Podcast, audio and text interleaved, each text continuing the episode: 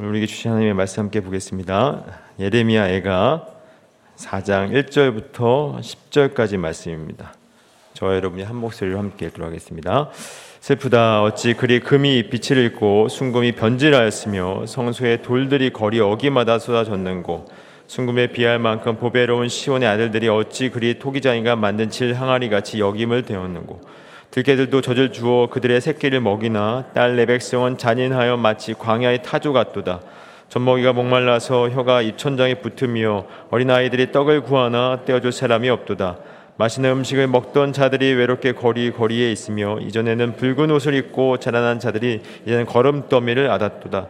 전에 소돔이 사람의 손을 대지 아니하였는데 순식간에 무너지더니 이제는 딸 내 백성의 죄가 소돔의 죄악보다 무겁도다 전에는 존귀한 자들의 몸이 눈보다 깨끗하고 젖보다 희며 산호들보다 붉고 그들의 윤택함이 갈아서 빛낸 청옥 같더니 이제는 그들의 얼굴이 숲보다 검고 그들의 가죽이 뼈들에 붙어 막대기 같이 말랐으니 어느 거리에선지 알아볼 사람이 없도다. 칼에 죽은 자들이 줄여 죽은 자들보다 나음은 토지 소산이 끊어짐으로 그들은 찔림 받은 자들처럼 점점 쇠약하여 가미로다. 딸내 백성이 멸망할 때에 자비로운 부녀들이 자기들의 손으로 자기들의 자녀들을 삶아 먹었도다. 아멘. 할렐루야. 어, 이런 말을 들어보신 적이 있을 겁니다. 역사를 잊은 민족에게는 미래는 없다라는 말 들어보신 적이 있으시죠? 네, 그런 말이 있는데 이 말은 역사 속에서 어, 잘한 것은 잘 배우고 어, 잘 못한 것은 어, 하지 말자. 라는 의미일 겁니다. 그래서 지나온 역사를 토대로 더 나은 미래로 나아가자라는 그런 의미일 겁니다. 근데 제가 이 이야기를 왜 했냐면 우리가 지금 계속해서 예레미야 애가 말씀을 보고 보면서 어, 유다 민족을 향한 하나님의 진노의 심판을 지금 보고 있어요. 근데 이 진노의 심판을 보면서 여러분은 어떤 생각이 드시는지 모르겠어요. 예레미야 애가뿐만이 아니라 우리가 성경 전체를 읽으면서 우리가 어떤 생각을 가지고 성경을 읽고 있는가라는 것이죠. 어쩌면 나도 저렇게 살아야겠다. 아니면 나는 저렇게 살지 말아야겠다 라고 읽고 있는지도 모르겠습니다. 만약에 그렇게 읽고 있다면 우리는 지금 성경을 읽는 것이 아니라 역사책을 보고 있는 겁니다. 다시 말하면 역사책 수준으로 성경을 보고 있다라는 것이죠. 성경은 그것을 읽고 우리가 본받아서 살아내야 될 그런 역사책이나 위인전이 결코 아닙니다. 물론 성경은 우리에게 교훈을 줍니다. 그리고 그 교훈대로 살아내야 되는 거 맞습니다. 근데 제가 말씀을 드리는 건 뭐냐면 어, 성경 전체는 어, 우리 성경 전체가 우리에게 말씀하고자 하는 의미가 무엇인가를 제가 말씀을 드리고 있는 거예요. 이게 무슨 말이냐면 성경은 하나님의 자기 계시입니다. 많이 들어보셨죠? 하나님이 자기 계시요 다시 말하면 하나님이 누구이신가를 증거하는 책이 바로 성경이다라는 것이죠. 그것이 모세오경이든 역사서든 뭐 시가서든 묵시서든 전부 다 하나님이 누구신가를 증거하고 있는 거예요. 마찬가지로 지금 예레미야 애가를 보고 있는데 예레미야 애가가 에라미야 애가도 단순히 어, 슬픈 노래, 그러니까 나라가 망해서 나라가 망해서 슬픈 노래를 하고 있는 그런 노래가 아니라는 겁니다. 이 예레미야 애가도 누구를 증거하고 있을까요? 하나님을 증거하고 있는 겁니다. 하나님의 자기 계시를 이 예레미야 애가라는 책을 통해서 증거하고 있는 거예요. 그리고 그 하나님 앞에서 우리는 어떤 존재일 수밖에 없는지를 예가를 통해서 우리는 볼 수 있어야 된다는 겁니다. 그래서 우리는 이 죄로 이 죄로 말미암아 심판받은 유대 백성, 유다 백성을 통해서 누구의 죄를 볼 수 있어야 될까요? 우리의 죄를 볼 수 있어야 되는 거예요. 우리의 죄를 볼 수 있어야 되는 겁니다. 그리고 그 결과가 또한 어떠하게 참담한 결과로 나오는지를 우리는 미리 봐야 되는 겁니다. 그리고 이것을 진지하게 받아들이는 사람은 누가 소망이 될까요? 예수가 소망이 되는 거예요.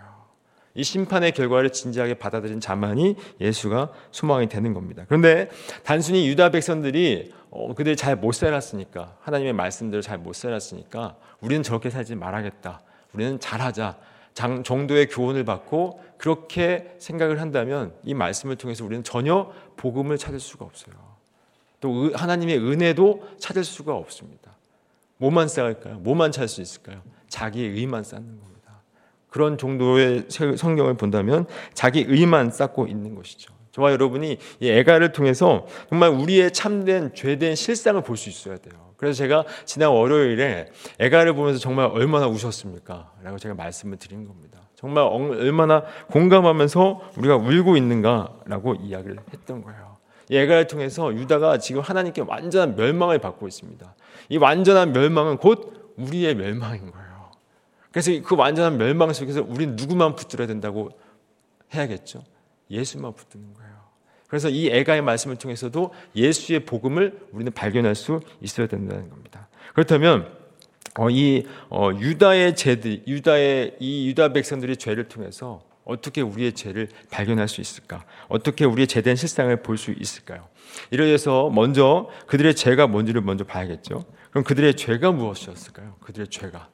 그들의 죄가 무엇인지 먼저 보기 전에 그 죄의 결과가 무엇인지를 그 참담한 결과를 한번 살펴보도록 하겠습니다. 오늘 본문 말씀 함께 보겠습니다. 오늘 본문 말씀 우리 4장 1절과 2절 함께 읽어보도록 하겠습니다. 시작.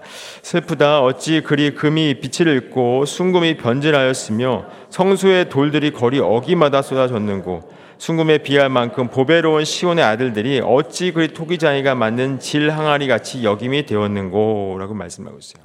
여기 말씀 을 보니까 슬프다 하면서 이제 그 예레 그 선지자가 어, 유다가 죄로 말미암아 망한 그 유다의 현실을 보면서 지금 울고 있습니다. 그런데 뭐라고 얘기하냐면 어찌 그리 금을 빛을 금이 빛을 잃고 순금이 변질하였으며라고 얘기했어요. 여러분 금이 바뀝니까? 그 금이 변질되나요? 금이 안, 안 변질되죠. 변질되면 그건 이제 도금한 거예요. 그죠? 도금한 건데 금이 변질된 겁니다. 그 변질될 수 없는데 변질이 된 거예요. 그리고 여기 보니까 시온의 아들들이 토기장이가 만든 질 항아리 같이 됐다라고 얘기를 하고 있는 겁니다. 이 말은 뭐냐면 유다 백성들이 예전에는 순금과 같은 아주 귀중한 존재였어요. 가치 있는 존재였는데 이제는 순금이 아니라 돌덩이가 된 거예요. 돌덩이처럼 무가치한 존재가 되었다라는 얘기를 하고 있는 겁니다. 뿐만 아니라 이들이 예전에는 시온의 아들들처럼 대접을 받았는데 이제는 어, 토기장이가 만든 질 항아리 같이 그러니까 흔하디 흔한 질 항아리가 되었다라는 거예요. 아주 무가치한 존재가 되었다. 그런 말을 하고 있는 겁니다. 우리 3절 4절 함께 읽어보도록 하겠습니다. 시작. 들개들도 젖을 주어 그들의 새끼를 먹이나 딸 내 백성은 잔인하여 마치 광야의 타주 같도다. 젖먹이가 목말라서 혀가 입천장에 붙으며 어린 아이들이 떡을 구하나 떼어줄 사람이 없도다. 여기 들깨가 나오는데 이 들깨는 유다 백성들이 굉장히 부정하게 생각했던 동물이었어요. 이 부정하게 생각했던 이 동물들조차도 자기 새끼를 먹인다는 겁니다. 그런데 3절에 보니까 딸내 백성은 잔인하여 마치 광야의 타주 같답니다. 이 타주의 특징이 뭔지 아십니까? 타주는 암컷이 암컷이 알을 낳죠. 암컷이 알을 낳고 알을 품고 그 새끼를 키우는 게 수컷이랍니다. 그래서 그 새끼가 아무리 배가 고파도 암컷은 외면한대요. 돌보질 않는데요. 그래서 지금 어떤 상황을 지금 타조로 비유를 하고 있는 거예요. 그럼 자녀들이 먹을 것이 없는데도 불구하고 이 사람들이 자녀들에게 먹을 것을 주지 못한 상황이에요. 왜 먹을 것을 주지 못했을까요? 먹을 것이 없기 때문에. 그러니까 먹을 것이 없으니까 젖을 못 주는 겁니다. 그래서 이 4절에 보니까 젖먹이가 목말라서 혀가 이천장에 붙 게 되었다라고 표현을 하고 있는 거예요. 그러니까 어린아이들이 먹을 것이 없어서 지금 죽어가고 있는 것을 이렇게 지금 표현을 하고 있는 겁니다. 굉장히 참혹한 지금 실상을 보여주고 있는 거죠. 5절 한번 읽어보도록 하겠습니다. 시작. 맛있는 음식을 먹던 자들이 외롭게 거리 거리에 있으며 이전에는 붉은 옷을 입고 자라난 자들이 이제는 걸음더미를 알았도다라고 말씀하고 있어요. 예전에는 집안에서 맛있는 음식을. 먹었습니다. 맛있게 먹었는데 이들이 이제 어, 말씀을 보니까 외롭게 거리거리 있다는 맛은 외롭게라는 단어는 이제 황폐한 거리에 나왔다는 겁니다. 그러니까 예전에는 집안에서 맛있는 음식을 먹었는데 이제는 황폐한 거리에 나와서 죽어가고 있는 거예요. 뭐가 없어서요? 먹을 것이 없어서. 먹을 것이 없어서 지금 죽어가고 있는데 그래서 이전에는 붉은 옷을 입었답니다. 이 붉은 옷을 입었다는 것은 이 붉은색 이 당시에 붉은색으로 염색하는 건 굉장히 귀했다 귀했다고 그래요. 그래서 이것은 굉장히 부유함을 상징하고 있는 겁니다. 그러니까 굉장히 부유한 상태였던 그들이 이제는 거름더미 쓰레기를 안고 있는 거예요. 그러니까 가장 높은 자리에서 나락하여 추락해서 지금 쓰레기를 안고 아주 가치 없는 존재가 돼버린 거예요. 이것이 지금 다 무엇 때문에 이렇게 됐다고요? 죄로 말미암아. 죄의 결과로 결국 1절부터 5절까지 보니까 죄의 결과로 말미암아 지금 이스라엘 백성들이 가치 있는 존재에서 먼지와 같은 무가치한 존재로 변화된 거예요. 바뀐 겁니다. 뭐 때문에요? 죄 때문에. 그럼 무슨 죄를 지었을까요? 6절 한번 보겠습니다. 함께 읽겠습니다. 시작. 전에 소돔이 사람의 손을 대지 아니하였는데도 순식간에 무너지더니 이제는 딸 레백성의 죄가 소돔의 죄악보다 무겁도다라고 말씀하고 있어요. 여기 말씀을 보니까 소돔이 사람의 손을 대지 아니하였는데도 순식간에 무너졌다라고 말씀을 하고 보니까 소돔은 누구한테 심판을 받은 거죠? 사람의 손에 되지 않았으니까 하나님의 손에 의하여 심판을 받은 거예요. 받았는데 이들이 이제는 딸 레백성 유다들이 유다가 유다의 죄가 소돔의 죄악보다 무겁답니다. 그럼 도대체 소돔이 무슨 죄를 지었을까요? 소돔이 소돔의 죄를 한번 살펴봤으면 좋겠습니다. 어, 창세기에 보면 어, 그 소돔성에 누가 살고 있었냐면 롯이 살고 있었어요. 롯이 살고 있었는데 먼저 이제 그 천사들이 누굴 먼저 찾아가죠? 아브라함을 먼저 찾아갑니다. 아브라함을 찾아가서 이제 대접을 받고 롯에게 가요. 롯을 왜 롯한테 왜 갔냐면 소돔성에서 롯을 구출하기 위해서 롯을 찾아갑니다. 두 천사가 찾아갑니다. 찾아갔는데 롯이 그 천사를 보고 대접을 해요. 근데 그때 당시에 롯은 천사인 줄 알고 대접을 하지 않습니다. 천사인 줄 아는 건 그 이후에 아는 거예요. 그러니까 나그된 줄 알고 그들을 대접을 하는 거예요. 근데 어떻게 알았는지 소돔성에 있었던 사람들이 롯의 집을 찾아와요. 그래서 어떻게 하냐면 그들 두 명을 우리한테 내, 내달라고 이야기를 해요. 그리고 그들과 상관하겠다고 얘기합니다. 우리나라 개정, 개정, 개혁 개정판은 상관이라는 단어가 썼지만 그들을 꺼내서 그들을 그 불러내서 뭘 하겠다는 거죠? 동성애, 동성애를 하겠다는 겁니다. 동성애였어요, 동성애. 그 말을 하고 있는 겁니다. 근데 여기서 중요한 건 그것보다도 롯의 반응이 더 중요해요. 롯이 어떻게 반응을 할까요? 나그네를 내줍니까? 안 내줍니까? 안 내줘요. 누구 내주죠? 딸 내줘요. 여러분 그거 읽고 어떻게 생각하셨어요? 롯이 이상하다고 생각하지 않으셨어요? 아니 롯이 나그네 사실 나그네를 내주는 게 맞죠? 나그네를 놔주는 게 맞는 것 같은데 딸을 내줘요. 자기의 딸 두 딸을 내줍니다. 그럼 어떻게 이렇게 반응을 하고 있을까라는 겁니다. 여러분 우리가 한번 생각해 봤으면 좋겠습니다. 그 롯이 그 두 딸을 내줬다는 것은 딸이라는 것은 저도 딸이 있지만 그런 상황에 있어서 딸을 내주기가 쉽지는 않습니다. 근데 딸이라는 것은 또 자녀라는 것은 자기 존재의 투영입니다. 그러면 자기 존재의 투영이면 누굴까요? 딸은 곧 자기 자신인 거예요. 근데 그럼 나그네를 대접하기 위해서 자기 자신을 뭐 한 걸까요? 희생시킨 거예요. 나그네를 대접하기 위해서. 아무 상관도 없습니다. 아무 상관도 없는 그 나그네를 대접하기 위해서 롯이 자기를 희생하고 있는 거예요. 근데 소돔 사람들은 어떨까요? 상대방이 어떻게 되든 말든 누구만 위해서 살아갈까요? 자기 쾌락과 자기 만족만 위해서 살아가는 사람들이 결국 다 소돔 사람들이었어요. 그 자기 쾌락을 위해서 하나의 부분이 동성애였던 거예요. 그러니까 소돔의 제약은 동성애뿐만 아니라 결국 자기 쾌락과 자기 만족, 다시 말하면 자기만을 위해서 살아가는 그 죄로 인해서 멸망을 한 겁니다. 근데 자기만을 위해서 살아가는 그 소돔 사람들과 대조해서 누가 등장하냐면 자기를 희생하는 롯이 등장을 하고 있는 거예요. 그러니까 그 소돔성은 그 두 개의 두 개를 대조해서 보여주고 있는 거예요. 자기 희생하는 롯과 자기만을 위해서 살아가는 소돔성 사람들을 대조해서 보여주고 있는 겁니다. 그리고 하나님은 누굴 심판하시죠? 자기만을 위해서 살아가는 그들을 멸망시키는 거예요. 롯이 근데 이렇게 생각할 수 있어요. 롯이 자기를 희생했기 때문에 구원을 받은 건 결코 아닙니다. 롯은 자기만을 위해서 살아가는 자들을 대조해서 보여주기 위해서 도구로 사용되고 있는 거예요. 그러니까 소돔성의 멸망은 결국 무엇 때문에 멸망할까요?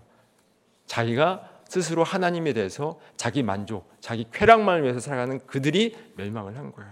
하나님은 그것을 보여주고 있는 겁니다. 근데 여기 말씀을 보니까 소돔의 제약보다 유다의 죄가 더 크답니다. 소돔의 제약보다 유다의 제약이 더 크대요. 소돔은 하나님을 몰랐습니다. 그죠? 소돔은 하나님 몰랐어요. 근데 유다는 하나님을 알고 있어요. 하나님을 섬긴다는 겁니다. 근데 하나님을 섬기는데 결국 그들도 누구를 위해서 섬긴 걸까요? 정말 하나님을 경외하는 마음으로 정말 그 소돔을 섬 아니 소돔이 아니라 하나님을 섬겼을까요? 그렇지 않습니다. 하나님을 섬겼지만 누구를 위해서? 자기를 위해서 섬긴 거예요. 자기만을 위해서 자기의 만족을 위해서 하나님을 어떻게 보면 섬기는 척을 한 겁니다. 정말 섬기는 척을 한 거예요. 그래서 그들을 심판하신 겁니다. 하나님을 하나님을 경외하고 하나님 심판 하나님을 경외하고 하나님을 바라봐야 됨에도 불구하고 그들은 하나님을 바라보지 않고 하나님을 진실되게 경외하기보다는 자기를 위해서 우상을 섬기는 것처럼 하나님을 섬겼다라는 것이죠. 그들의 결국은 어떻게 했을까요? 그들의 결국은 심판이었던 거예요. 심판. 그때 한번 생각해 봤으면 좋겠습니다. 자기만을 위해서 살아갔던 그들의 결과가 어땠을까요? 그가 그들의 심판이었으면 우리들은 어떨까요? 우리들은 뭐좀 다를까요, 여러분? 우리들 다 누구 위해 살죠? 다 자기 자신을 위해 살아요.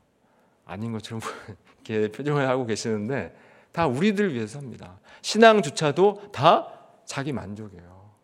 자기 만족을 위해서 신앙하는 경우가 되게 대부분입니다. 하나님은 그것을 말씀하고 있어요. 여러분 우리가 지금 이 아침 예배를 나왔다고 해서 이 아침 예배를 근거해서 우리가 구원을 받습니까? 아닌 거 아시죠? 아침 예배를 근거로 해서 예, 구원받는 게 아닙니다. 누구 때문에 구원을 받는 거죠? 예수 때문에 구원을 받는 거예요. 우리가 성경 통독을 많이 했기 때문에 구원을 받습니까? 아니요. 예수님 때문에 구원을 받는 거예요. 그 구원을 받았기 때문에 성경에 있는 거고 구원을 받았기 때문에 우리 아침 예배에 나오는 거예요. 우리는 무엇을 해도 우리는 뭐만 내놓을 수밖에 없죠? 죄밖에 내놓을 수밖에 없어요. 하나님은 우리는 이 인생 속에서 죄만 있는 자라는 사실을 자각하기 위해서 이 인생이라는 광야가 있는 거예요. 인생이라는 광야를 통해서 무엇인가 대단한 것을 해서 가는 게 아닌 겁니다. 그렇다면 예수가 올 필요가 없었던 거예요. 우리는 인생 속에서 이 광야 같은 인생 속에서 우리는 1부터 100까지 전부 다 뭐만 짓는다? 죄만 짓는 거예요. 그걸 자각하고 가는 겁니다. 그래서 누가 소망이 되어야 됩니까? 예수가 소망이 되는 것을 아는 거예요.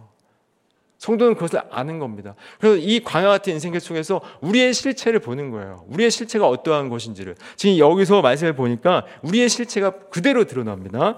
7절부터 우리 10절까지 또 한번 읽어보도록 하겠습니다. 시작. 저희는 존귀한 자들의 몸이 눈보다 깨끗하고 젖보다 희며 사우들보다 붉고 그들의 윤택함이 갈아서 빛낸 청옥 같더니 이제는 그들의 얼굴이 숯보다 검고 그들의 가죽이 뼈들에 붙어 막대기같이 말랐으니 어느 거리에서든지 알아볼 사람이 없도다. 칼에 죽은 자들이 주려 죽은 자들보다 나음은 토지 소산이 끊어짐으로 그들은 찔림 받은 자처럼 점점 쇠약하여 가미로다. 딸 내 백성이 멸망할 때 자비로운 부녀들이 자기들의 손으로 자기들의 자녀들을 삶아 먹었도다라고 말씀하고 있어요. 여러분 그 사람을 알려면 극단적인 상황이 됐을 때 그 사람이 어떤지를 알 수가 있다고 하죠. 그 실체를 볼 수가 있다고 하죠. 지금 어떤 상황이냐면 계속해서 지금 먹을 것이 없는 상황이 되고 있어요. 지금 이게 어떤 시대였냐면 어떤 때였냐면 바벨론이 침공하여 예루살렘을 18개월 동안 그, 가, 그 포위하고 있었어요. 18개월이면 1년 6개월입니다. 1년 6개월 동안 포위하고 있어서 먹을 것이 없었어요. 그 안에 제한된 자원으로만 살았어야 돼요. 그럼 살 수 있을까요?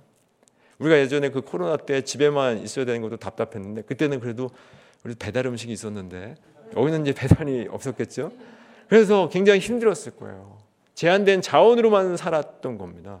점점 죽어가고 있는 거예요. 어떻게 죽어가고 있냐면 이제는 그들의 얼굴이 숲보다 검고 그들의 가죽이 뼈들에 붙어 막대기 같이 말랐다라고 말씀하고 있어요. 막대기까지 말랐다. 그리고 그래서 얼마나 배가 고팠으면 구절에 보니까 칼에 죽은 자들이 줄여 죽은 자들보다 나음은 토지 소산이 끊어짐으로 그들이 찔림 받은 자처럼 점점 쇠약하여 갑니다. 그러니까 굶어 죽는 것보다 굶어 굶으면서 점점 죽는 것보다 칼에 한 번에 죽는 게 낫다. 얼마나 힘들었으면. 그렇게 얘기를 하고 있는 거예요. 심지어 어떻게 지금 나타나냐면 어떤 어떤 현상이 나타나냐면 10절에 보니까 딸내 백성이 멸망할 때 자비로운 부녀들이 자기들의 손으로 자기들의 자녀들을 삶아 먹었답니다. 자비로운 자녀들이 그들을 삶아 먹었대요. 여러분 이게 가능할까요? 이건 지금 언약의 말씀대로 신명기 말씀 그대로 이루어지고 있는 겁니다.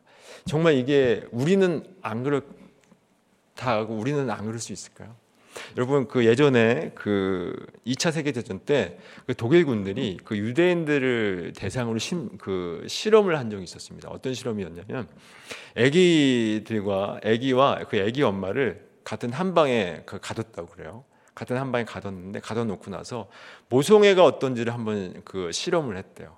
그래서 이제 그 방에 그 방바닥을 아주 뜨겁게 놨대요. 엄청 뜨겁게 이제 불을 데폈겠죠. 그랬을 때 어떤 반응을 엄마들이 어떤 반응을 보일까를 실험을 했는데 어떻게 했을까요? 한 시간 뒤에 들어가니까 전부 엄마들이 아기들을 밟고 서 있었대요. 이건 제가 만든 얘기가 아니고 왜 놀라시죠? 그랬다고 그래요. 그러니까 결국 극단적인 상황이 되면 결국 누구밖에 모르죠? 자기밖에 모르는 거야. 그게 인간의 실체인 겁니다. 이건 실제 있었던 사건이었어요. 그렇다면 우리는 다릅니까? 정말 아까도 얘기했지만 저와 여러분 지금 다 누구 위해서 살고 있습니까? 정말 하나님의 영광을 위해서 살고 있나요? 나만을 위해서 살고 있지 않습니까? 정말 하나님의 영광을 위해서 우리가 맨날 찬양하고 예배하고 있지만 어제도 누구 위해서 살았습니까? 그제는 누구 위해서 살았어요? 정말 하나님이 원하신 그 100점짜리 삶을 여러분 살고 계십니까? 하나님은 100점을 원하세요. 99점이나 빵점이나 하나님 앞에서는 똑같습니다. 하나님은 100점을 원하세요. 근데 우리가 99점 살았다고 잘날 수 있는 게 아닙니다. 똑같이 멸망받아 마찬가지인 거예요. 그럼 지금까지 100점대로 산 적이 있습니까? 그럼 앞으로는 사실 수 있으세요? 자신 있습니까? 우리는 없어요. 우리는 죽을 때까지 100점이 안 됩니다. 아까도 말씀드렸처럼 이 광야 같은 인생 속에서 우리는 뭘 자각하고 간다고요? 우리의 죄악된 실상을 보고 가는 거예요. 그래서 누구만 소망이다? 예수 그리스도만 소망임을 붙잡고 가는 거예요. 그래서 그래서 디모데 후서 그 1장 9절에서 이렇게 말씀합니다. 디모데 후서 1장 9절을 함께 읽어보도록 하겠습니다. 디모데 후서 1장 9절부터 10절 시작. 하나님이 우리를 구원하사 거룩하신 소명으로 부르심은 우리의 행위대로 하심이 아니요 오직 자기의 뜻과 영원 전부터 그리스도 예수 안에서 우리에게 주신 은혜대로 하심이라. 이제는 우리 구주 예수 그리스도의 나타나심을 말미암아 나타났으니 그는 사망을 패하시고 복음으로써 생명과 썩지 아니할 것을 드러내신지라. 아멘. 여기 말씀을 보니까 하나님이 우리를 구원하사 거룩하신 소명을 부르시면 우리의 행위대로 하심이 아니랍니다. 행위대로 했다면 우리도 다 어떨까요? 지금 유다가 받은 이 심판 그대로 받아야 돼요.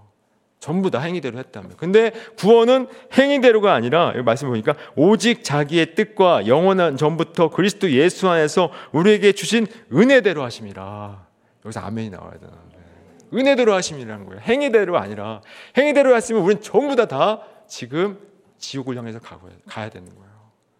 근데 은혜대로 하시면 됩니다. 그래서 사망을 패하시고 복음으로써 생명과 썩지 아니한 것을 드러내신 예수 그리스도가 우리의 누구 예수 그리스도가 우리의 뭐라고요? 소망인 거예요. 예수 그리스도가 유일한 소망이 되는 겁니다. 우리로부터 우리는 이 자기 중심성에서 자기만을 위해서 살아가는 이 세계에서 결코 벗어날 수가 없어요. 죽을 때까지. 그래서 예수만이 소망이 되는 거예요. 예수만 꼭 붙잡고 살아갈 수밖에 없는 겁니다. 정말 저와 여러분이 아까도 얘기했지만 100점이 될 수 없습니다. 근데 우리는 100점을 향해서 가고 있어요. 조금만 우리가 성경 통독 잘하고 또 조금만 아침 예배 잘 나오고 또 조금만 또 열심히 신앙생활을 하면 뭔가 좀 된 것처럼 생각을 해요. 그걸로 구원을 받는 게 아닙니다. 여러분 우리가 열심히 신앙생활하고 경건생활하면 우리는 어떤 존재가 되냐면 그걸로 인해서 누굴 비난하죠? 남을 비난하는 존재예요. 그걸로 인해서 사랑이 더 키워지는 것이 아니라 남을 비난합니다. 나는 이렇게 하는데 너는 왜 그렇게 못해? 그렇게 생각하는 존재가 우리의 죄악된 실세예요. 실상입니다. 우리는 그거밖에 안 돼요. 그러니까 우리로부터 1부터 100까지 우리는 다 죄만 드러나는 겁니다. 그래서 우리는 누구만 소망이라고요? 예수만 소망인 거예요. 예수만 붙들고 가야 돼요. 예수 아니면 안 된다라는 겁니다. 그래서 예수만 꼭 붙들고 살아가는 저와 여러분 됐으면 좋겠습니다. 우리의 마지막에 그 결과는 심판입니다. 우리가 사실은 제가 지금 예수만 소망이다라고 얘기했지만 사실은 예수만 소망이라고 얘기했지만 그렇게 아는 것 같아요.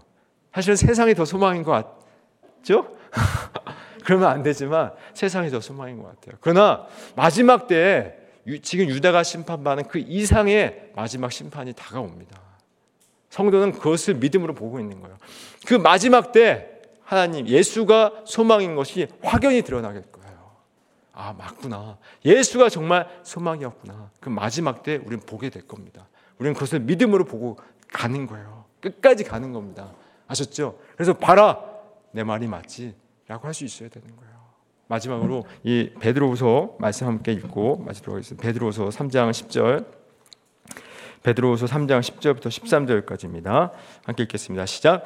그러나 주의 날이 도둑같이 오리니 그날에는 하늘이 큰 소리로 떠나가고 물질이 뜨거운 불에 풀어지고 땅과 그 중에 있는 모든 일이 드러나리로다. 이 모든 것이 이렇게 풀어지리니 너희가 어떠한 사람이 되어야 마땅하냐 거룩한 행실과 경건함으로 하나님의 날이 임하기를 바라보고 간절히 사모하라. 그날에 하늘이 불에 타서 풀어지고 물질이 뜨거운 불에 녹아지려니와 우리는 그의 약속대로 의가 있는 곳인 새 하늘과 새 땅을 바라보도다. 아멘. 새 하늘과 새 땅이 우리를 기다리고 있습니다. 할렐루야. 거기로 가는 거예요. 예수님 붙잡고 새 하늘과 새 땅 바라보면서 오늘 이 광야 같은 생길 믿음을 잘 걸어가셨으면 좋겠습니다. 물론 오늘도 우리 실패할 겁니다. 그렇다고 막살라는 말이 아닙니다. 막살 말이 아니라 말씀대로 살아야죠. 말씀대로 살아야 되지만 오늘도 실패하겠지만 그 실패 속에서 이 광야 같은 인생길 속에서 여러분들의 실제가 무엇인지를 자각하시고 그래 나는 예수밖에 없다. 예수만 소망이다라고 생각하시면서 예수 붙잡고 오늘 이 광야 같은 인생길 믿음 안에서 잘 걸어가는 저와 여러분 되기를 간절히 소망합니다. 네, 기도하겠습니다. 어, 하나님 아버지 어, 인생 가운데 펼쳐진 고난의 현실 속에서 왜 나에게 이런 고난의 현실이 있을까? 왜 나에게 이런 광야 같은 인생길이 있을까?라고 어쩌면 우리는 원망만 했습니다. 내 뜻대로 내 생각대로 되지 않았기에 하나님 낙심하여 두려워하였습니다. 그러나 주님 그 고난을 통해서 어, 우리의 실체의 모습이 무엇인지를 보여주셨고 어, 정말 하나님의 은혜가 없으면 살 수 없음을 주님께서 가르쳐 주셨음을 감사합니다. 주님 그 은혜의 실체이신 예수만 붙들며 살아가길 소망합니다. 아니 다른 것 세상의 것 그 어떤 것도 소망하지 않게 해주시고 예수만 붙들고 살아갈 때 이 땅에 묶인 인생이 되지 않게 하여 주시고 새 하늘과 새 땅만 바라보며 믿음으로 살아가는 하나님의 백성들 될 수 있도록 인도하여 주시옵소서. 그러나 주님 이렇게 결단하고 또 세상으로 나가지만 결국 또 세상이 소망으로 바라보며 세상을 소망하며 살아가는 우리의 연약함을 봅니다. 그때마다 우리를 붙드시고 성령님 역사하여 주셔서 세상이 아니라 예수가 소망임을 성령께서 우리를 깨닫게 하시고 보여주셔서 예수만 소망임을 우리의 삶을 통해서 또한 증거될 수 있도록 인도하여 주시옵소서. 이제는 우리의 영원한 소망이 되시는 예수 그리스도의 은혜와 그 예수를 이 땅 가운데 보내주셔서 아버지의 사랑을 증거하신 아버지 하나님의 사랑하심과 예수만이 소망임을 고백하게 하시는 성령 하나님의 함께하시고 도와주시고 교통하시는 역사하심이 이 땅을 이 땅을 살아가지만 광야 같은 인생길 속에서 낙심하기보다는 그 광야 같은 인생길 속에서 우리의 실체를 보고 예수만 소망하기로 다짐하는 모든 하나님의 자녀들 머리 위에 이제부터 영원토록 함께 하시기를 간절히 축원하옵나이다. 아멘.